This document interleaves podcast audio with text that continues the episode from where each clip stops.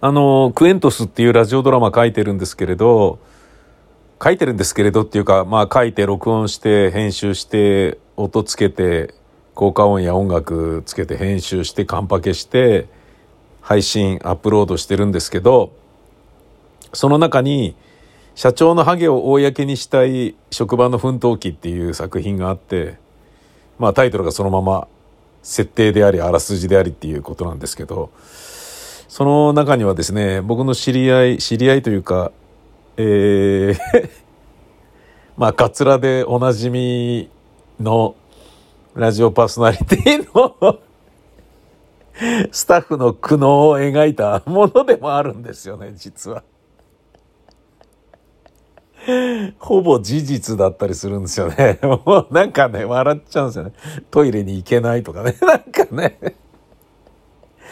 で、あのまあそういうのはね、放送とかではないから、あの、別にエログロ以外でも放送でね、やらない方がいいことってありますでしょ？ラジオドラマでね、なおかつポッドキャストであればいいんじゃね？みたいな感じでやったんですけど、今日ですね、思いっきりカツラのおじさんがですね、自転車で転びそうになっているところを見て、離れてたから助けられなかったんだけど、あれは、近くにいたら俺は助けるべきだったのか、助けなくていいのか、どっちだったんだっていう状態がありましてね。イオンのマイバスケットの店を出たら、そのイオンのマイバスケットのまあ、店の裏側に自転車を止めようとしてね、ツーってそこにね、まあ、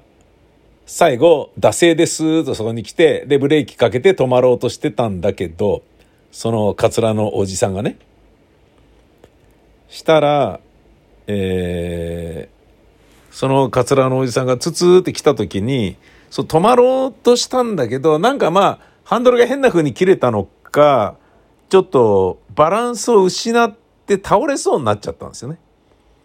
で、片足つきながら、おっとっとっとってなって、もう、自転車が倒れそうになってんだけど、その、倒れそうになってる理由っていうのが、あの、おそらく利き腕であろう右手をハンドルから離して、ずれてるカツラが落ちないように思いっきり自分の頭に押さえつけてるんですよ。なんかね、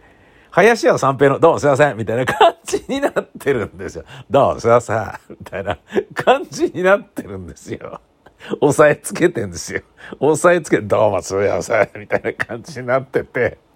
押さえつけてるから、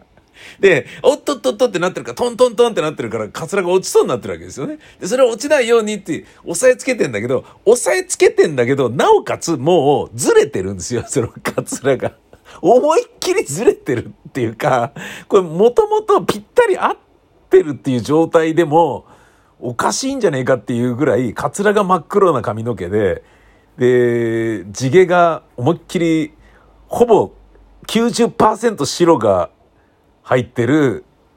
グレー。オフホワイト。なんていうの？ほぼ白のグレー。もうね、薄汚れたグレー。そこに真っ暗なやつ乗せてて、なおかつ、なんかもうね、わけわかんないんですよ。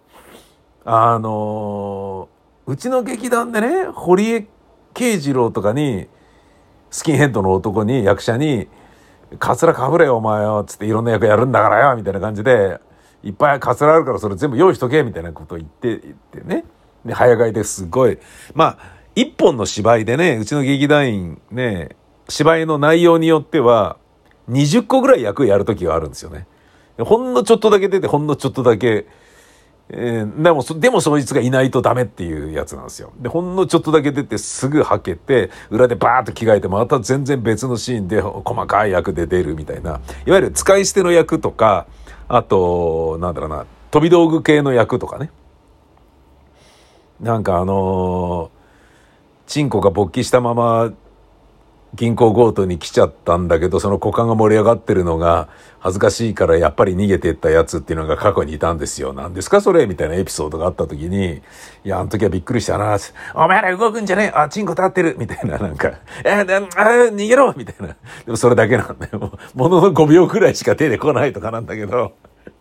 でもそのために、股間にね、勃起してるように見えるように、追ったってるように見えるようになテントを割り箸とかなんだとかで作ってね、それを内側にね、自分のズボンに入れて、でもズボンがちゃんとね、勃起してるように見えるように、トレパンとかジャージとか伸びるやつをちゃんと着替えてとか、で、その時に同じ役じゃないように分かるようにじゃサングラスかけてカツラかぶれとか、なんかそんなようなことをするわけですよね。で、その、堀江がに被らせていた、もうそれこそドンキホーテとかで買ったくっそ安いカツラですよ。そういうようなものよりもひどいだろっていうような感じなんですよね。どっちが前でどっちが後ろだかわかんねえよっていうようなカツラで頭を押さえて、どうさせとかなりながら、おっとっと、おっとっとってなってんだけど、もう明らかにそのおっとっとってなってる時点で、右手を離して、右、ハンドルの右側を掴めば、絶対にバランス持ち直せるはずなのにそれをやってないっていうね。もうすごい、自分が倒れてもカツラは絶対に守るってことなんだと思って、俺もう面白かったな。これ写真撮ったらちょっといくらなんでも失礼だから、だけど、俺もうね、ここのスタジオのね、すぐ近くだったんだけど、このスタジオに行かないで、もうちょっとそれ、ヒューとかって風が吹いてんのをしばらく俺立ち止まって見ちゃったもんね。大丈夫な感じではあったから、まあいいかと思ったんだけど、あの人なんで、どういうこと？どうなってんの？あのカツラって。何が正しいんだろうってちょっと見ようと思って。したら、まあ、その人はね、無事転ばずに済んだんだけど、その自転車から降りて、ね、頭に手をやったままですよ。頭に手をやったまま降りて、で、スタンドガシャンってね、頑張って片手でかけて、その後、その頭を直すのかなと思ったのね。なんか、なんだろうな、あのー、斜めにね、こう乗ってるような感じなんですよ。なんか、おしゃれな帽子みたいな感じなんですよ、なんか。おしゃれな帽子。斜めに被るおしゃれな帽子。オードリー・ヘプバーンとかがやってそうな。そういうなんかね、なんだろうな、前田美バリがね、あの、網タイツで、で、頭にキュッてこうね、ハットをね、斜めにキュッて被ってステッキ持ってね、踊るみたいな感じの、前田美バリ的なね、生かした斜めに乗っかってるっていう感じのやつだったんですよね。なんかね、言ってみれば、なんかね、スイカのね、なんか、なんか洗面器に水やらしてガバッつってね、あの、死んじゃったダチョウ倶楽部の上ちゃんとかにガバッつってね、洗面器頭にかぶせて何すんだよっていう、あの斜めの、斜めに洗面器かぶってるっていうような、ああいう状態なんですよね。言ってみれば。パイ投げでパイ食らって何すんだよって言ったら、そのパイの頭にピタってついてるような、あのなんか斜めのいい加減な感じになってるんですよね。で、なのに、そのままそれを直さずに、スタスタスタと歩いてマイバスケットの中に入ってったんですよね。だから、もう何が正解なんだかわかんない、ね。あれが合ってんのと。だからあの、もしかしたら、あのおじいさんは前田ビバリやオードリー・ヘプバーンが大好きなのかと。あれと同じような感覚で、いや、あの斜めの、前田美バリのね、網タイツは美しかったな、みたいな。オードリー・ヘプバーンのローマの休日、あな、斜めの帽子、ね、かかっこよかったな、つって。あれ俺もやりてえな、つって。やってんのかなと思って。もうわけわかんねえなと思って。何だったんだろうと。いや、だけどさ、あのうちの親もそうなんですけどね、汚い格好で外出るんですよね、年取るとね。もう、なんでそんな格好で出るのっていう格好で出るんですよね。寝巻きみたいな、なんかミイラみたいな格好で出るんですよ。でね、その、自分の親はカツラじゃないから別にいいんだけど、でもその格好そのものはちょっと近いものがあるんですよ。まあそのおじさんはね、自転車乗ってるっていうなんだかアクティブな要素があったけど、だからさ、なんかこう、笑えなかったんだよね。まあ笑ってるけど。爆笑してるけど、なんかね、自分の中で引っかかりながら楽しんでるっていうね、ものがありましたね。うん。だってその、ズラ以外は、ズラと自転車乗ってないってこと以外は自分の親とあんま変わんねえなと思ったんだもんね。うん。なんかね、あのー大変ですな、世の中は。